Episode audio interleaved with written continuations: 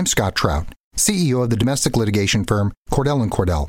We help men deal with the life changes triggered by divorce, such as child custody and property division, among many others. But life changes also occur after divorce. These changes can make parts of your existing court order irrelevant or harder to follow. If you feel a modification to your court orders might be necessary, talk to us at Cordell Cordell. We're a partner men can count on. Contact CordellCordell.com, 1065 East Hillsdale Boulevard, Suite 310, Foster City, California, 94404.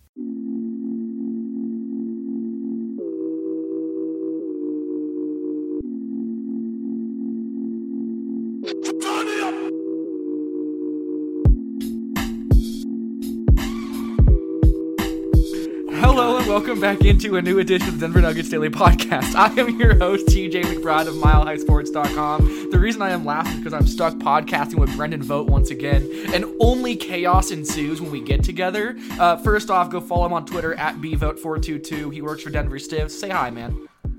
Hello. You're you're feisty today. You, whether um, it's Twitter or on Ryan's pod, whatever it is. You're not stuck with me. You sought me out. I'm a That's hot, true. I'm a hot commodity. that is true. How many podcasts have you done in the past like three days? Uh, this will probably be by the end of the week. I'll have done about six or seven. Man, podcast extraordinaire. It's cool though because I don't write I'm anymore. gonna start calling all. you Zach Harper. Yeah, this that's is all right. you do is this podcast. Zach Harper really is the best version of me. I think. That's my ceiling. There, there, there's your take, man. That's so funny. That's your ceiling. Dude, we need to do that. We need to do a full court press where we literally give ceilings and like the floor potential for all of the media members. Oh, just tear that. Yeah, that couldn't possibly end poorly. Who would you say is the Tyler Lydon of the Denver oh, media? Oh. God, we're already getting on the Tyler Lydon obliteration bandwagon. We're gonna get to that because this is the podcast where we're going to go down the entire roster and basically assess grades for every player on the roster. What? Which roster? The Nuggets Oh, roster. okay, This is the Denver Nuggets daily podcast. No, I can do that one. I have Yeah, a very yeah. strong suspicion that that might be the team that we're going to be looking at here. I Um, think I can do that. Before we get into all of that, though, first off, go give a shout out to the Regulators regime over on Instagram. They are the ones who made the beats on the intro and outro of this podcast, and also Terrapin Care Station for all of your cannabis goods. I'm not saying Brenden partakes, I just don't know. do. But Terrapin I. Care Station would hook him up. Have you been to Terrapin Care Station before, Brenden? No, I haven't. Well, you should go check them out and say My Sports sent you because they're awesome and they have the best cannabis goods you could look for. But here's a quick read from them before we dive into the rest of the podcast.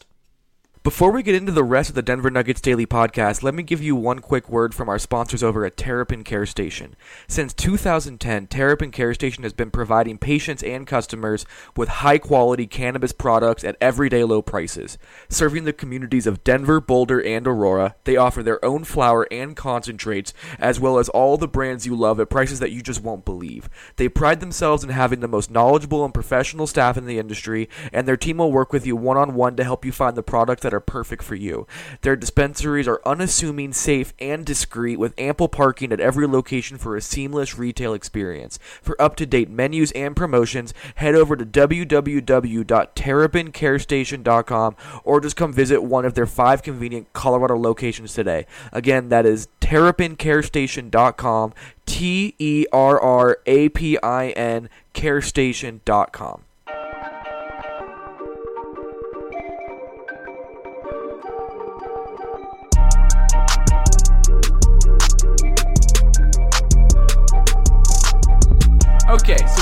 do is we're going to dive into every single player on the roster, 1 through 17. There are 17, Brenden, not 16.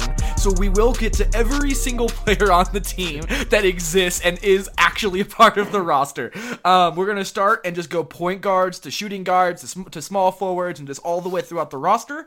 And let's just dive in because this might take a little while. Um, Jamal Murray, first and foremost. Um, let's just talk about what he's done well and what he has struggled with this year. Do you have takes? Yeah. Wait. Should I give my grade first, or are we just No, let's do grades last. Let's do grades last for each player. Yeah, so I think it's funny. It, we haven't really been able to properly evaluate Jamal or anyone because we haven't actually seen this team since Yeah. game one. That's going to be a caveat on a lot of these grades. Especially Murray, though, because I think when he's playing in a full strength lineup, there's two other ball, uh, ball handlers and playmakers there, and Gary and Will. And it's not that Jamal wouldn't do it, it's just that it wouldn't really be his sole responsibility. And I think this is a guy who's at his best when he's, he's able to sort of go into like unconscious, subconscious mode as a scorer and just Yeah. stop thinking and start playing. And right now he's he's responsible for not just his own looks, who gets the ball and when.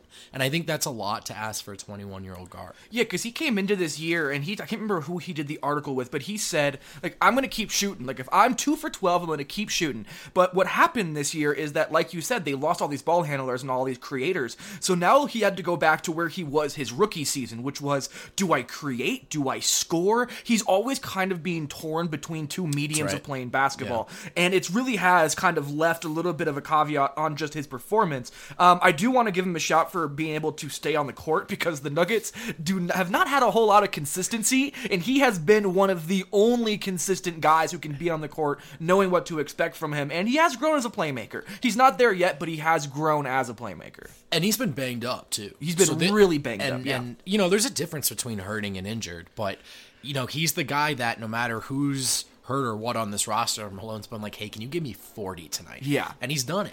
And the whole like hurt and injured thing, Jamal would say he's hurt, but any other, almost any other NBA player would say they're injured. Like there are very few players who would have played through the ankle injuries that he has sustained from training camp all the way until now, and he has absolutely battled throughout those injuries. So it's, it's it's funny as a result of all this stuff. I think, I think really, the improvement we've seen are in those playmaking areas. The things he's been forced to do a little more of. It hasn't been optimal, I don't think, for this team and their ceiling at all times. But he has developed and gotten better. Mm-hmm. His two man game with Jokic, night and day from the start of the season, in my opinion.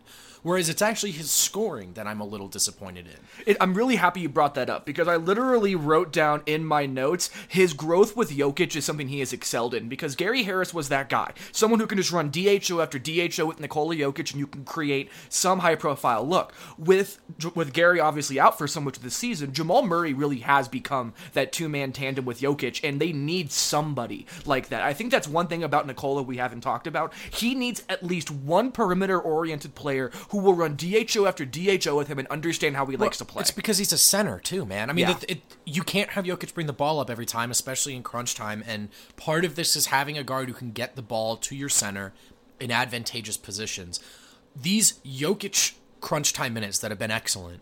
Obviously, credit to Jokic, but he's been out there with Jamal, and it's funny. It, maybe three months ago we wouldn't have felt this way, but now it's like, okay, yeah, let's run a Jamal and, and Jokic pick and roll to finish the game. Yeah. you feel comfortable in that action, and that speaks to the growth Jamal has made.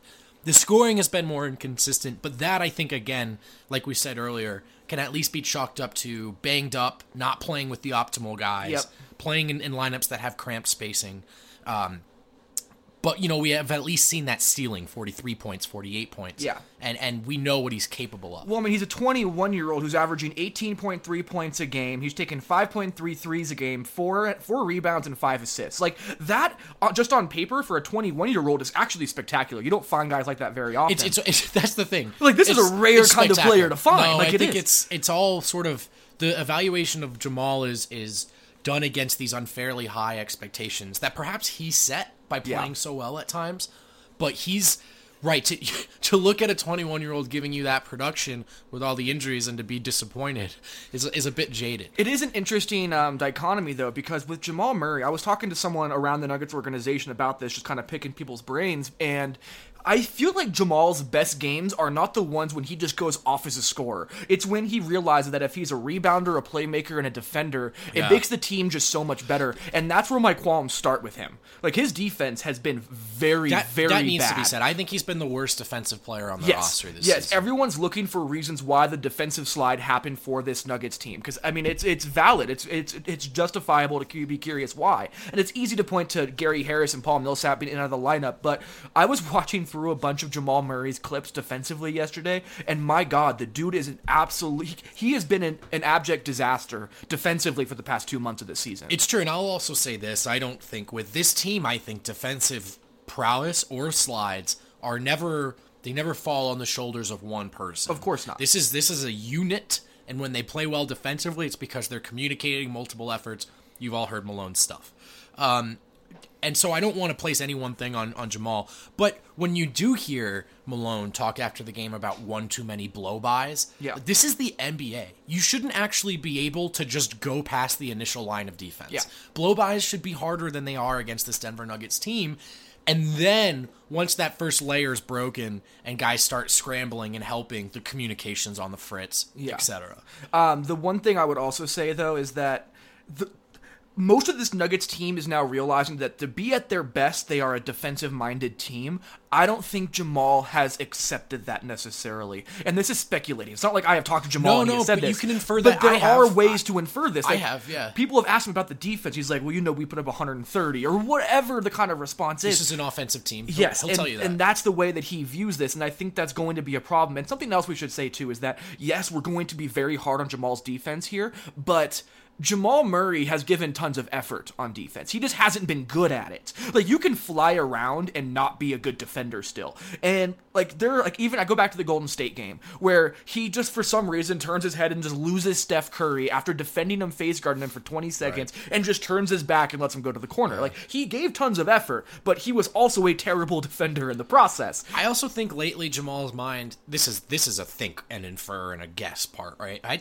I wonder if he's a little more concerned with getting his shot going again, right? And, Yeah. and I think sometimes he's one of those guys on this team where he gets so concerned with playing the right way offensively, he forgets about the importance of the defensive stuff. Uh, the one last thing I want to say that he struggled in is that his efficiency has not been good this year. He's only shooting 43% from the field on 16 shots a game. Yeah. Like, that's, like, I know that field goal percentage is a very uh, convoluted stat in its own right, just because there's a lot of other things that go into it, like when you're taking your shots and why you're taking your shots. But I'm sorry, if you're going to be taking the most shots on the team, you cannot shoot 43% from the field. I agree. Although again, I just I wonder. I still think if he's healthy and he's not playing next to Torrey Craig all the time in the starting lineup, Yeah. maybe maybe it looks Which is why there's so many caveats in Jamal. Um, are you ready to move on? Oh, wait, let's give grades. Yeah, um, what was your grade for Jamal pre All Star break?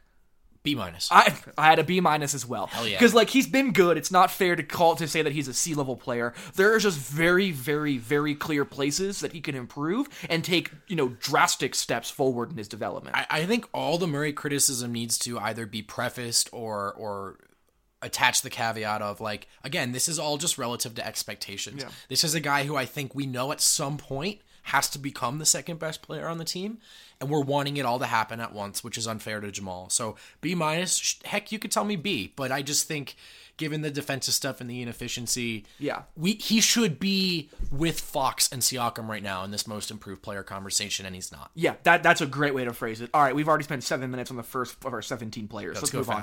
Uh, Monte Morris, go on plus. into the next. A Yeah, plus. this is my thing. Like I have like where they excel and where they struggled notes. I literally have mistake free, lethal shooter, most steady on the a player on the team not named Nikola Jokic, and just a masterful job of blending the starting unit with the bench unit. And as Jamal Murray said, the bench's bench unit without how banged up they've been. He has meshed and blended all of this perfectly, and the Nuggets are not anywhere near where they're at without him. there's almost no lineup you can't put him in. I think maybe the biggest difference between last season and this season actually is the the backup point guard position. I agree. You go from a guy who lost you games in Mudiay to a guy who probably wasn't a real one in Devin Harris to a guy who's maybe one of the three, if not the very best backup point guards in the league. Yeah, you're talking about Fred VanVleet and him, basically. And and the flexibility, right? It, like you said, it could be with the starters, it could be off the bench. He's another guy who allows you to slide Jamal to the two sometimes. You can put three playmakers in there Mm-hmm. with Mason and Jokic. Just all these different looks he gives you. Defensively, he's been far better than advertised. Yes, way better. Way I'm so happy better. you said that.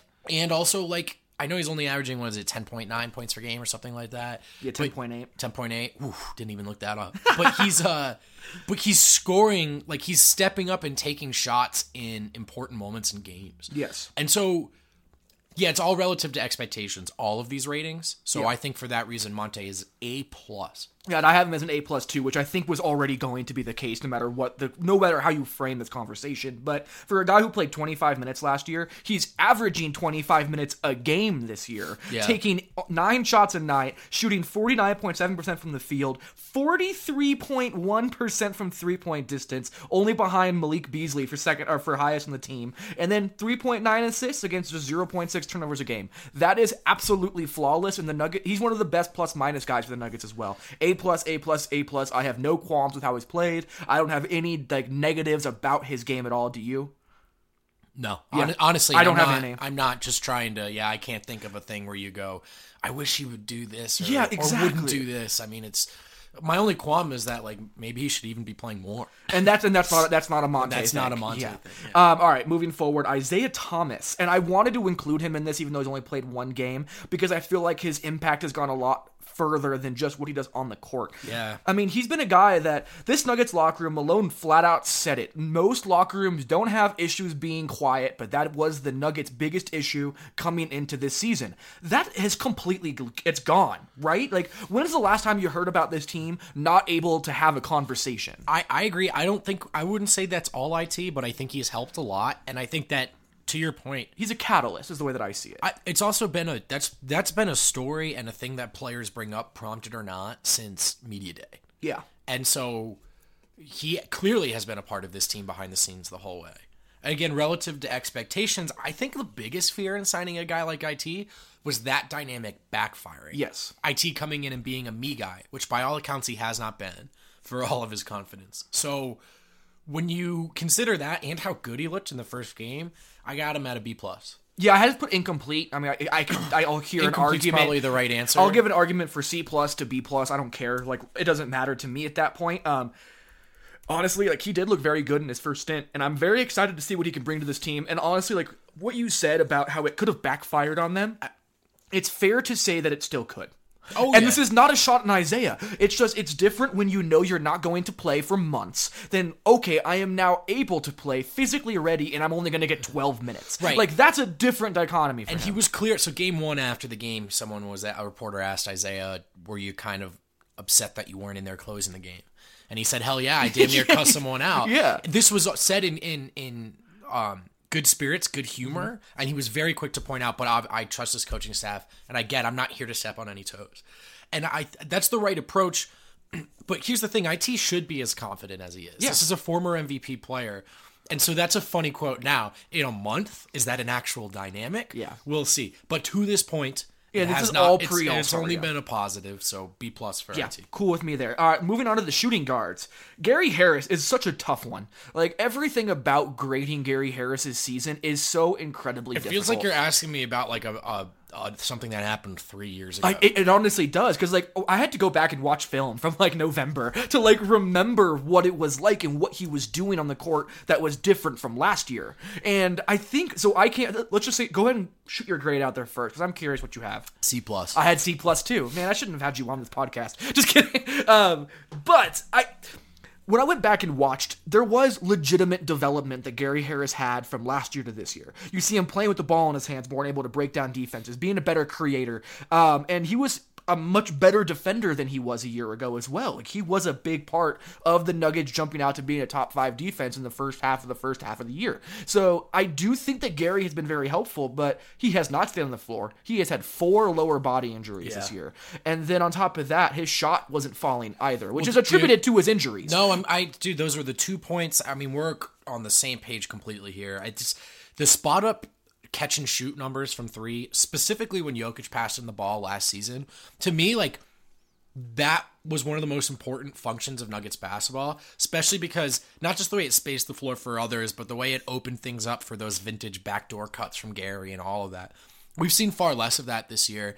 And I think it's because he's not scaring people from deep. Like you said, it's because he's banged up and he hasn't been available. And that's not Gary's fault, but when evaluate, like availability matters. Yeah. Availability is why, like, maybe one of the more underrated things about Jokic as you look at some of these other dynamic big men around the league. Crazy stat for Gary. He, according to Synergy, he's only in the 24th percentile in catch and shoot jumpers this year. Yeah, and and I, I you know, wasn't he 80 and, and up last season? Oh, he was in like the It might have been higher 94th than that. percentile. Like And he I- was one of the most lethal catch and shoot guys in the league. I don't remember the number two, but the number like like I th- he shot damn near sixty percent when Jokic hit him in the corner and he was open. Yeah. So it was like one of those, and that just hasn't been the case. So it's hard to give Gary. A it's great not grade. fair to even grade him, to be completely honest. Like he has played enough to where he should be. But that matters. grade. that matters but- because he just got a big contract. He's a part of this Yep. core. He's a part of this team. Fair to him or not, availability matters, and he has not been available. Yep. Um, let's move on. Malik Beasley. This is, I mean, I gave him an A minus just because of his defensive. Bro. are you really agreeing with me? I swear to God. we never agree this much anyway, so this is weird. But um, all right, let's just go through it. Where have you seen him just excel? Obviously, as a shooter. As a shooter, but I actually think that that is a, a symptom or a result of the real tweak. I, mean, I know where you're going and, and it's yeah, we all. I mean, everything. I think every media member talks about Malik the same way. Talents through the roof. I think the challenge for him was identifying his role and flourishing within that role. Very difficult to do when you come out of high school and college as such a talented and highly touted guy. And guess what, man? You're probably not going to start here unless Gary's hurt and all of that. So how can you help this team without trying to do too much? Right? Can are you willing to confine yourself to a role player? Um, and and because teams need those, and and and so he has done that, and he's excelled within that. And so yeah, man, I he's among the pleasant surprises of the season. Yeah, I my big thing for him was that the game has slowed down for him. Yeah, that's it. Like you, I, I was re I was rewatching some highlights of his, and there was that play where he gets the steal, kicks the ball in transition out to Paul Millsap, who gives the ball back to him for a dunk as he's already stepping into the paint, and you can see him already seeing the steps ahead of him. Like Yeah. this is no longer he's just reacting to what is in front Right, of him anymore. right. Like he can see what's happening in front of him, the development of these plays.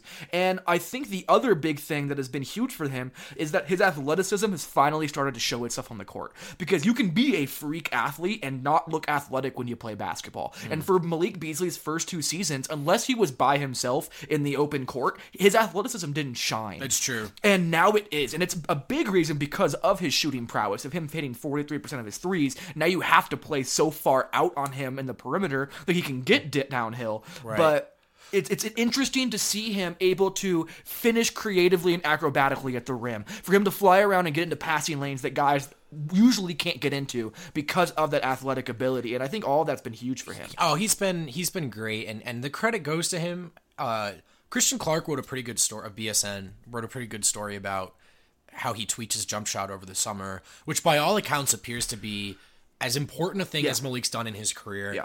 He brings it up on his own all the time, and there's no there's no denying it. His jumper is cash now, Yeah. and so he gets credit for putting the work in. But I also think he's the sort of poster child for the case for Michael Malone of the year as well. Um, not to go just a brief tangent. No, but it's okay. like, Tangent I, I think that's what Malone's been so good at is identifying roles and and and and massaging player relationships so that it's not a slight when he tells you, "Hey, we need you to be this and only this." Yeah. But but that can still help us win.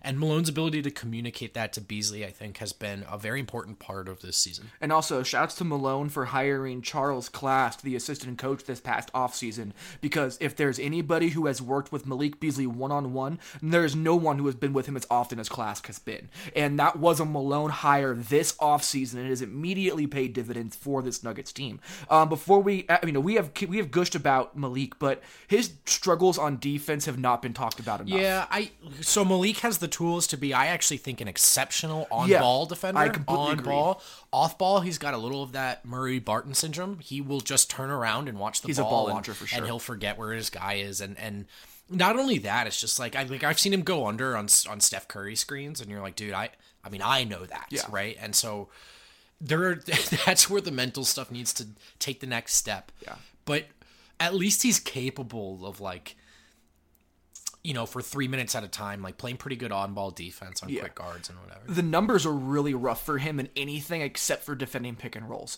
Like he's like an average pick and roll defender. He is in like the bottom like 10% of all NBA players in basically every other facet, which is mostly defending shooters. Yeah. And that has absolutely killed him. Um he needs to take steps and I think it's a mental thing. He gives tons of effort as well, but he just needs to know where to be and when to be and how not to lose track of Yeah, guys. for sure. And that can all come in, in time. Yeah. Uh, let's move on to small forwards, or you know, you can call him a shooting guard, small forward, but he is the starting small forward, Will Barton. Um, another one that is incredibly difficult to grade because first of all, he's only played what like eight games this year. Yeah. Um, so it's a very difficult thing, and he has not looked very good since coming back from injury, which I think can be expected considering the injury that he had. And it was the first major one of his career, correct? Yeah. I would give Barton a C minus. And again, and I'm I'm holding like it's not his fault he got hurt. Yeah. But it he did get hurt. Yeah, And and like you said, like with Gary Harris, he has a new contract. Playing is important in there. and he hasn't been great back. I, I think before the playoffs start, we will see Will the Thrill again. I think we've seen flashes. I think I'm I'm I expect to bump this grade up. I do too. But for now, if we're keeping it real, you can't look at him and say, okay, he's he's contributed more than the average player to their success this season. That hasn't been the case. Yeah, I had incomplete slash C minus just Yeah, because it's not fair for him. Because like, like like you said, first major injury he's ever had, first time ever getting surgery of any kind, basketball related or not. Like hasn't even gotten a wisdom teeth pulled before. Like never been under before in his life, and now he's in a situation where he's just trying to find himself again. And his defense, I mean, let's just be honest. Like I love Will Barton, and I want to start saying this: Will Barton is and should be the starting small forward of this Denver Nuggets team all the way throughout the rest of the year. They need to know what this unit can do. I think that he is the guy, and there's a reason he got brought back on the contract that he did. So this is not a the Will Barton is bad for these reasons, No, and league should start over the him. defense is a real critique. It is, though. but the defense has been atrocious. It has. Like he has been absolutely awful defending this year. Um, and on top of that, his finishing at the rim has been way worse I since his injury. I, too. yeah, man, that's that's men- that seems mental stuff. I me. agree. I agree. It looks like he doesn't trust that leg yet. He's like, and then he's like going to draw. we don't con- know, He's but- going to draw contact and then sort of shying away from it midair and not getting these calls. Yeah. there's just I don't know. There's a certain swagger that he typically plays with that seems absent right now. Yeah. but yeah, man, defensively, I th- look. We knew we all knew that. We knew that coming into the season. He's a weak link defensively, Mm-hmm. and he he. It's easy to score on him on ball. He gets lost off ball. He needs to be a good enough guy offensively that you know it, it justifies it. He hasn't been yet, but I think he will be. And I think offensively he'll get there because instead of talking about what he excelled at, I wanted to look ahead at what he can do for Denver and taking that ball handling responsibility off of Murray's shoulders. Having somebody who can break down a defense at any given time, even right now. Like the one thing that Will Barton has been able to do even since he came back from injury is get into the paint and collapse a defense. he was- has been able to do that. There was a game I can't remember which one it was.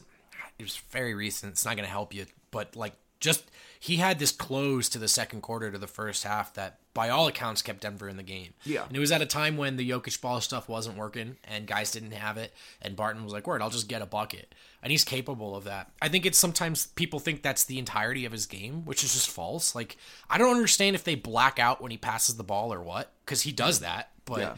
Um, he is capable of putting his head down and getting a bucket when other guys aren't. Yeah, and he's and he's more unselfish than he gets credit for it too, and I think that'll be an important part of this. So C minus incomplete, whatever you want to throw on that one, I really don't mind. We'll have to just wait and see. Um, let's move on to Torrey Craig. Um, this is one I think we're going to disagree on because you and I are very different when it comes to looking at what Torrey Craig brings to his team, I think. So I think the things that we can agree on is that his energy is literally infectious and never stops. No doubt. His offensive rebounding is absolutely spectacular for a guy his size and the position that he plays. And his shot has come around from this end of this from the start on of the season. his, and he's he's drawn the toughest defensive assignment more than any nugget on the team, Mm-hmm. and at times done quite well with it. I have Torrey at a B minus, and I I think That's higher than I thought you would have him, to be honest uh. I think Torrey's good. I think he helps this team, and and look like I think sort of misuse of Torrey certainly like the last person that's on is Torrey. Yeah. Like you know what I mean? He just is the player that it, like so. I I think he was left in that starting lineup too long, and, and I think sometimes it's taken him too long to figure out how to be a threat offensively, even if the shot's not falling, um, how to move intelligently off ball.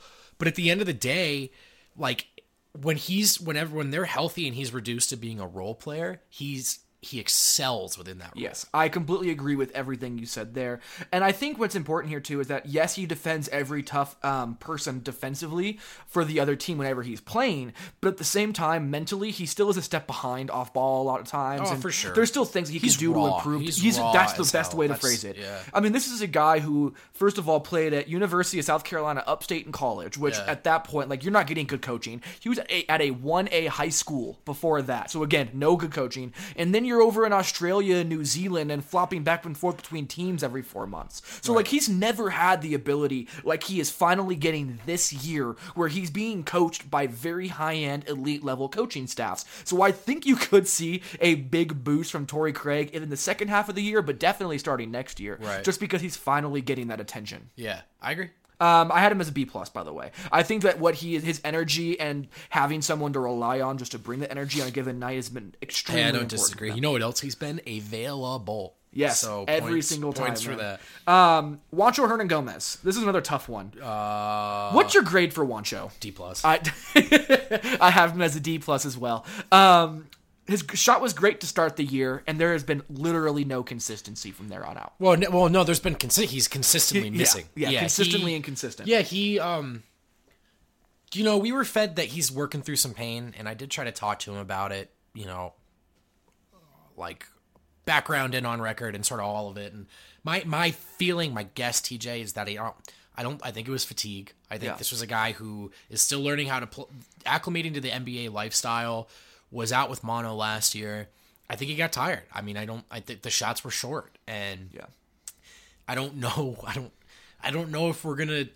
Is this something he needs to push through, or is there maybe just a limit on Juancho? I mean, he's not an impressive specimen physically. Yeah, and like you know, he's in very good shape and he's a strong guy, but he's not like you don't get the big wide shoulders and the big wide No, hips frail, and the man. extra. Yeah, he's, just frail. skinnier. Yeah. Um, I, I just wonder, man, like if this is when. So I think it's fatigue, but is is that a, a one year issue? Is that an ongoing issue? You know what I mean? Like Yeah, and it's hard because like th- there's a lot of different schools of thought here. When you look at his numbers, the, the the total amount of minutes that he played in his first two years, he's already eclipsed that just this season. Yeah. and he did that like 15 games ago. So it's not like he wasn't like he's been playing significantly more than he had ever played in his NBA life. And also, he did tell us he had that groin injury. Again, up for debate on how serious it is. He never came up on the injury report. We don't know. Yeah. But if you can mix fatigue and a groin injury like that, it's going to be difficult. But in the season where it was de- for him, it was defined by who will stand out, Malik or Juancho. Malik has stood out, and Juancho has fallen by the Yeah, no doubt about it. And that's kind of where I end the conversation there. the que- an plus. interesting question, and I'm, I'm asking rhetorically. We don't have the answer, but I think the question with Juancho is okay. It's fatigue. Well, he didn't play that much, and they got the All Star break, and and now they're going to come back whole. Can he give you eight to twelve? Are you going to need him too if you're healthy? I see. It's not. It's not about need. It's that like if he can like good Juancho creates a lot of flexibility Mm-hmm. and, and options for Malone's and different looks, and so that's why I'm curious. But yeah, D plus for Juancho. Yeah, I just don't feel it yet. We got to see more before I can even think about giving him a higher grade. Um, all right, Paul, uh, power forwards. Paul Millsap. I love Paul Millsap's grades because he's never been injured, so it has to be taken into account because he comes to Denver and has random freak injuries like this. But at the same time, he has been the, the key to their defense, even if it's very much so on the fringes and it's hard to see it with unless you're watching Paul the entire damn time. He has been the key to this defense. He's the best defender on the roster when he's healthy, even now at Yeah. this age, even after the injuries. And I also think I've talked about this with you before. He, so earlier in this pod, you mentioned that it doesn't. We're, you know, we'll, we'll- Malone will feed us these lines of defensive importance, and then Jamal Murray will tell us how we're an offensive team. Yeah. And sometimes, I mean, I think Jokic understands defense matters, but I think if you could corner him and hit him with true serum, he would tell you it's about. the yeah, it's like well, what's more important, offense, defense. He's gonna feel offense, but yeah. I mean, he'd tell you both, but I, you know, his mind. That's clearly where his heart he's is. an offensive savant. And like it just is what it is with Nikola. Millsap is the extension of Malone and this staff on the floor. Millsap on and off the floor is the player voice that's letting these guys know, hey, I've been around the block. Maybe I haven't won a title, but I've played at the highest level. Defense matters. You better believe it matters. Yeah. And that was the reason they they jumped out to that hot start. So for those reasons, I had Millsap at a B. I would put him higher. I have a B as well. Um, availability availability capped me on the Yeah, me on the. B. Um, and because there were you know some stretches when he came back from the injury where he looked like an old man. we haven't argued at all, and we're gonna argue right now. I think. I think Paul Millsap has learned how to play within this Nuggets offensive scheme. I think I know there's gonna be some forced post ups here and there, but I think he has generally found his rhythm and his groove with how the Nuggets play offense altruistically. Maybe I don't. You know it's it's it's clear now, and this is unfortunate that it's just never gonna. Most really in tune NBA fans, when they heard about Millsap and Jokic being paired, their mouths started watering. And I think we were expecting this seamless pair, like fit between two high IQ, uh, good passing big men. It hasn't been like Millsap's been good. They've been better with him in there. It's I don't think it's ever gonna be that that juicy, delicious. Oh, like, yeah, the whole idea of Millsap being- Jokic two man game like that's never Yeah, they're not going to be the most versatile front court in basketball like we had hoped. Yeah. Like that, it's not going to go to that extreme. But I do think they work extremely well together. And this is the other thing that I I, I almost put his grade to an A for just this reason alone. Paul Millsap has found a way to get Nikola Jokic to accept being the superstar of this Denver Nuggets team. Yeah. He has been the one in his ear, like, I know I'm the $30 million guy, but guess what? You're the star player of this team. You're the one that's going to carry us where we want to go. And that in its own self for a guy who has been a, an all star multiple times in his career, one of the best players in the Eastern Conference for the better part of a decade. He has been the one to be the selfless guy to force Nikola Jokic to realize how good and how important he is. And for that, he deserves even more of a boost, in my opinion. But I do think you're right. We had hoped for more, and it's very clear that there's a cap on what Paul can do now. Yeah, that's right. It's also all of look, man. Um, I'm just gonna do this mini tangent for like the thousandth time. The Nuggets had the money. In fact, you have to spend a certain amount of that money. Yeah. And they had filled out the rest of their roster. There were not guys that were available. And they needed a power forward. and then uh, they needed a power forward and they needed a defensive minded guy. And it, like they didn't know he would get hurt for the first time. Ever in his career. So hey, like you, you notice the thirty million is actually irrelevant because they had the money. Did he help the team or not? The answer is yes, and that's all you need to know. I have a rant. Who cares how much money an owner is paying a player? This is not your thirty million dollars. This is not the fans' thirty million dollars. This is not Michael Malone's thirty million dollars. If it's going to help the team and an owner is willing to pay it, be congratulatory of the player and move on. And there is no reason I- in this scheme that there is a problem with them paying them. What money did it? What did it cost you? Like, who's the other free agent? Or like, oh, you had to get rid of Faried and whatever to stay below the tax. But the, I Like Wilson Chandler's been hurt all year. That was more than Danilo bill. Gallinari's been hurt Yeah, all year. that was more than a- Faried's barely played until he went to Houston because they're decimated by injuries. Also, those have been mislabeled as strictly cap moves. When I actually, like, we all laud Malone and Tim for finally filling a locker room full of their guys. Mm-hmm. I think that was a big impetus for that trade. So all of this is to say, Millsap's contract is irrelevant. Yeah, and on top of that, even if it wasn't, he has fulfilled it in my mind. I think he's made them better. Yeah. Um. All right. could be arguing with no one, but I'm, I'm fired up. It drives me crazy when people complain about the thirty million dollars. And plus, he got he's a team option next year. Get off the find a new slant. I can't do this anymore. Um. Trey Lyles. Let's move on to Trey Lyles. Hard D. Yeah. Let's have some more fun, shall we? Yeah. Um. hard D. Can I change mine? I'm going to make it a D minus just so I'm not you in this one. Yeah. Um, all right, I will say this. When the Nuggets have needed it randomly throughout the year, he has been a volume scorer off the bench in the minutes he has played a couple times. And it's been Like important, twice. and he has won them multiple games. I will say that it is important too because they have needed his bench scoring when they have been entirely depleted. With that being said, he has been incredibly inefficient. He has been an abject disaster defensively, and he does not fit the style of play at all. Like it just is what it is. He's not a part of this team in the long term at this point, right? Look, man, I don't even know, and and I- I've heard the stylistic argument or whatever, and because he doesn't get to stretch his wings as a playmaker and all that, I don't really care what your play.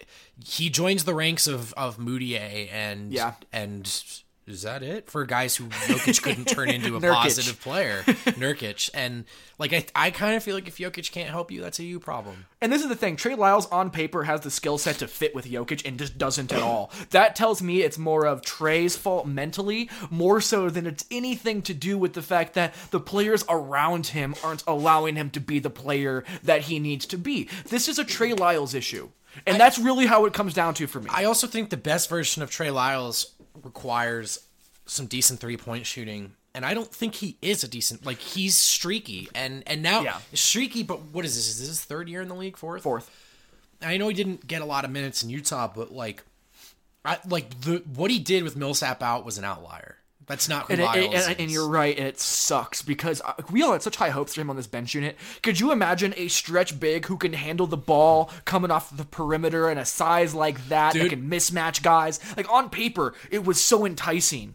And I'm at the point now where he has to have his three point shot to fall for any of the rest of his game to prosper, and his three point shot doesn't exist. So at this point, he's just not a, a, a helpful player. Maybe Full my stop. Perhaps my worst take of the season was I said preseason.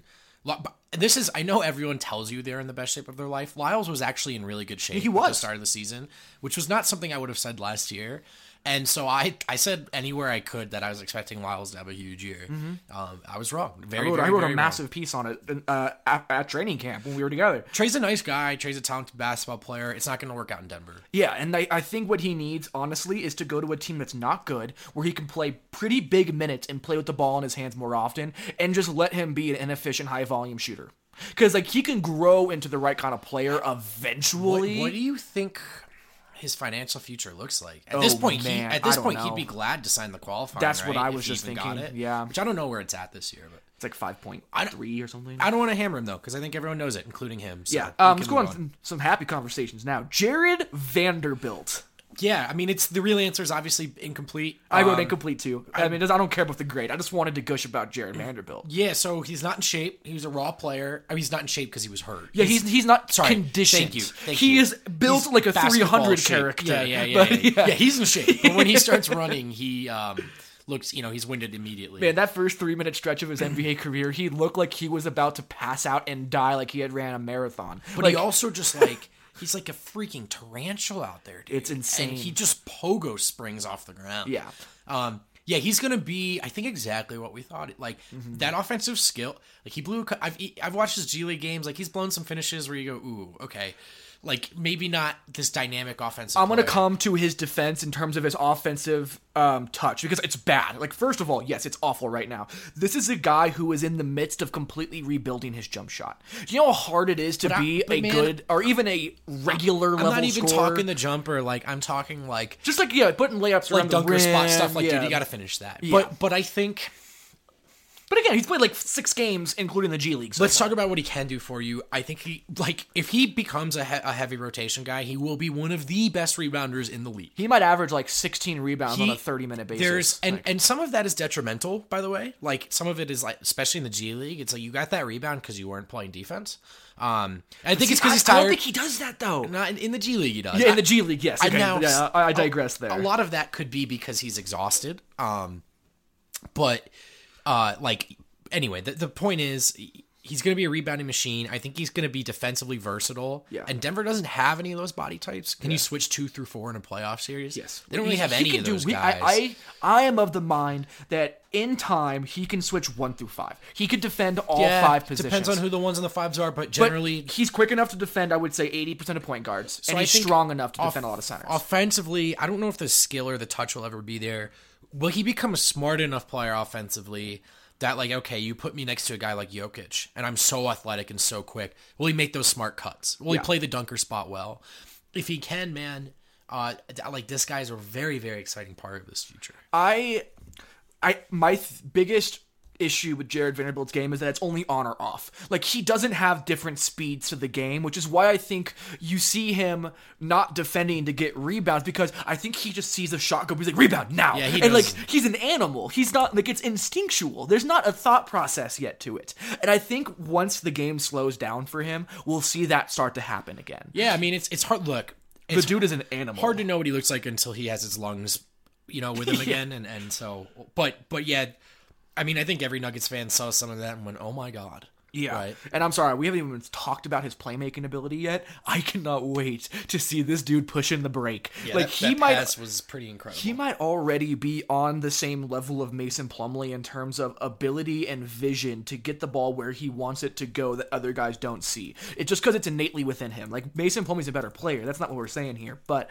he it's just innately within him to be a playmaker. And I can't wait to see how that fits down the line. And something else, um, Cole Zwicker is the guy who always talks about this at the Stepien the first jump can be explosive for a lot of non-explosive guys but it's the second jump. How quickly can you get off the ground after landing your jump? That's when you see the explosion. And that dude like you said is a pogo stick. Like he just goes and goes and goes and you can see how that's gonna how that's gonna end up translating to the nba level if he can stay healthy. A lot of foot surgeries. Yeah. uh, let's briefly go through this one. Tyler Lydon, D minus because the guy has not had enough time to even give himself an F.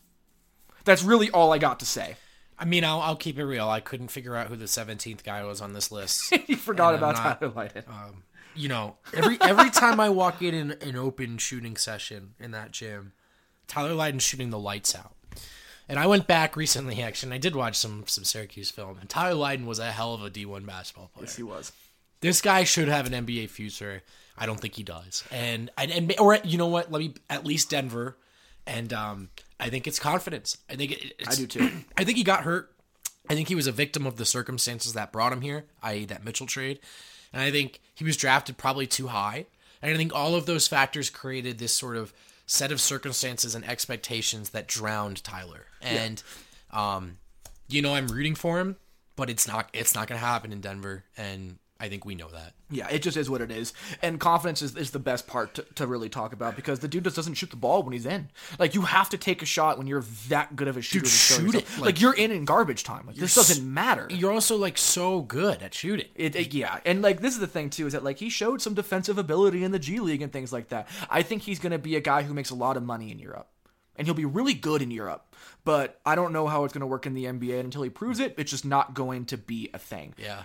Um, Still still taking like there are these really, really, really big ice packs on his knee on his knee, that injured knee still, and you just want to be like, dude, that is mental. Yeah, so when I reported that story, um, he tore his meniscus, for those who don't know.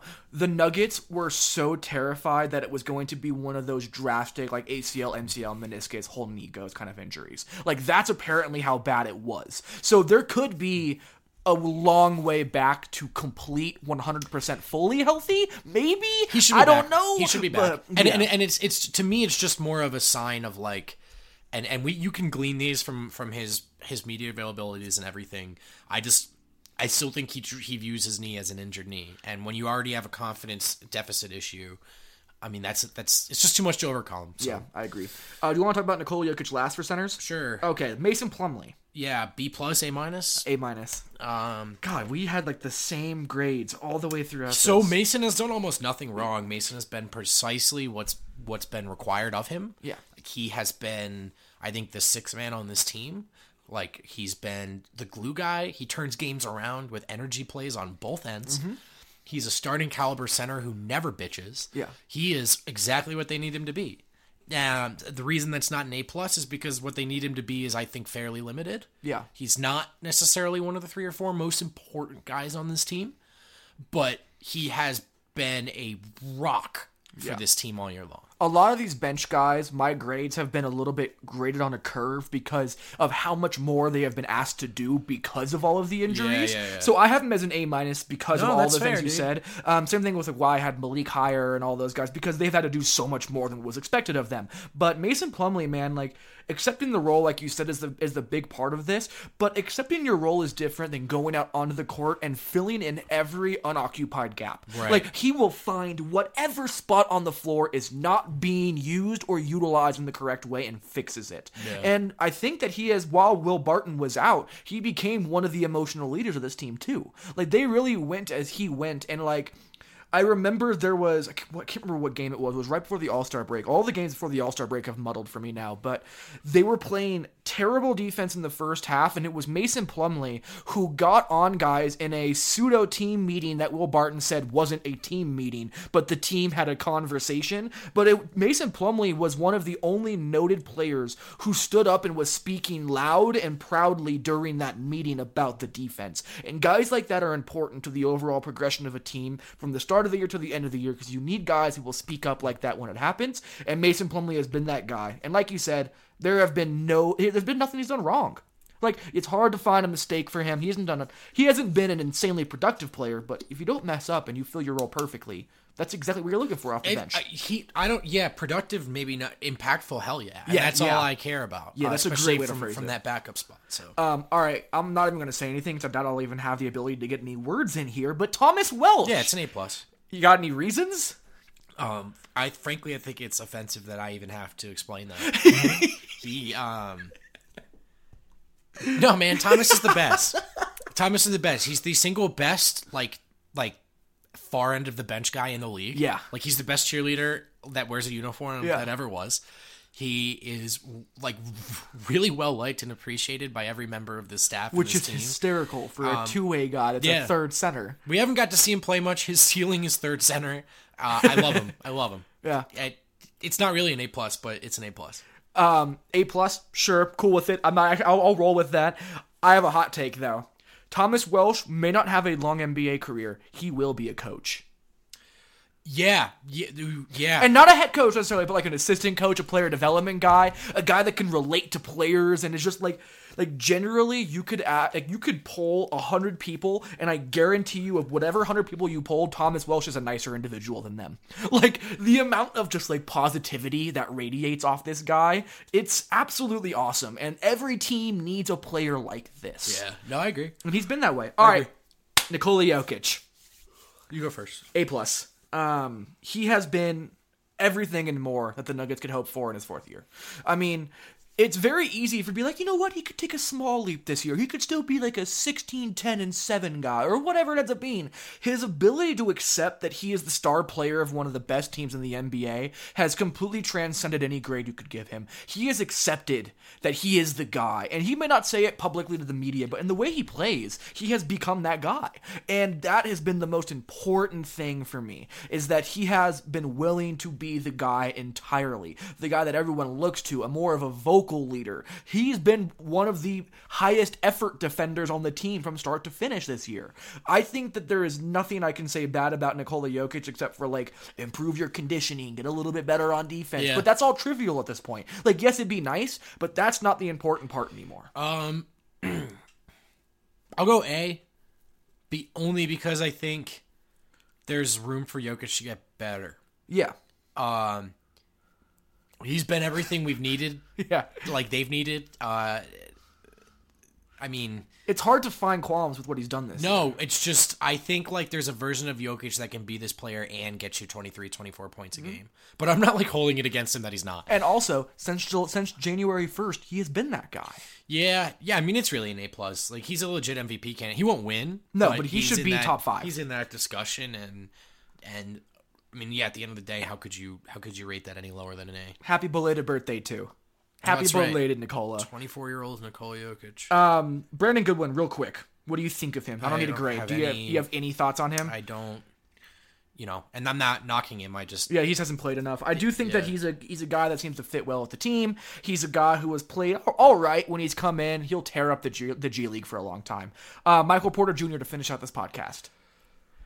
Um. I know he hasn't played. That's why I have these two guys just Yeah, like it's a hard extra. NA. It's a hard NA. He appears to have not been like, like. A distraction or a bad teammate, or he's been engaged and all. That's why I have him in there as an A. So I mean, I don't. Yeah, which is like he he hasn't gotten in the way. And on top of that, from what it seems like, he's worked. Like this is not a guy who has not been putting the work in.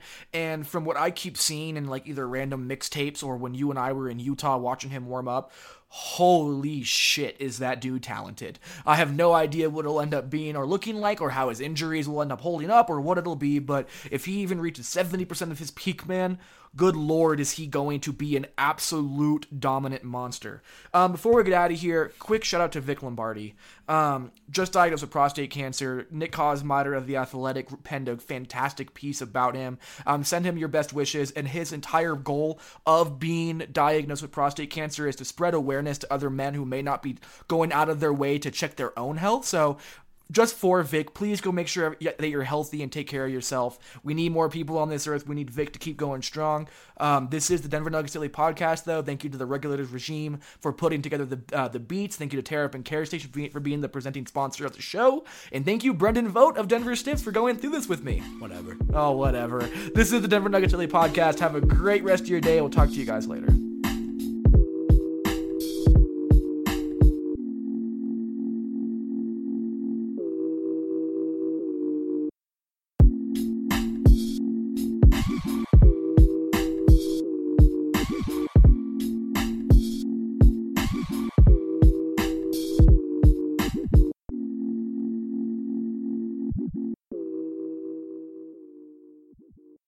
Starlight Lounge presents an evening with the Progressive Box. Old moon, yeah. That's Hugo, tickling the ivories. He just saved by bundling home and auto with Progressive.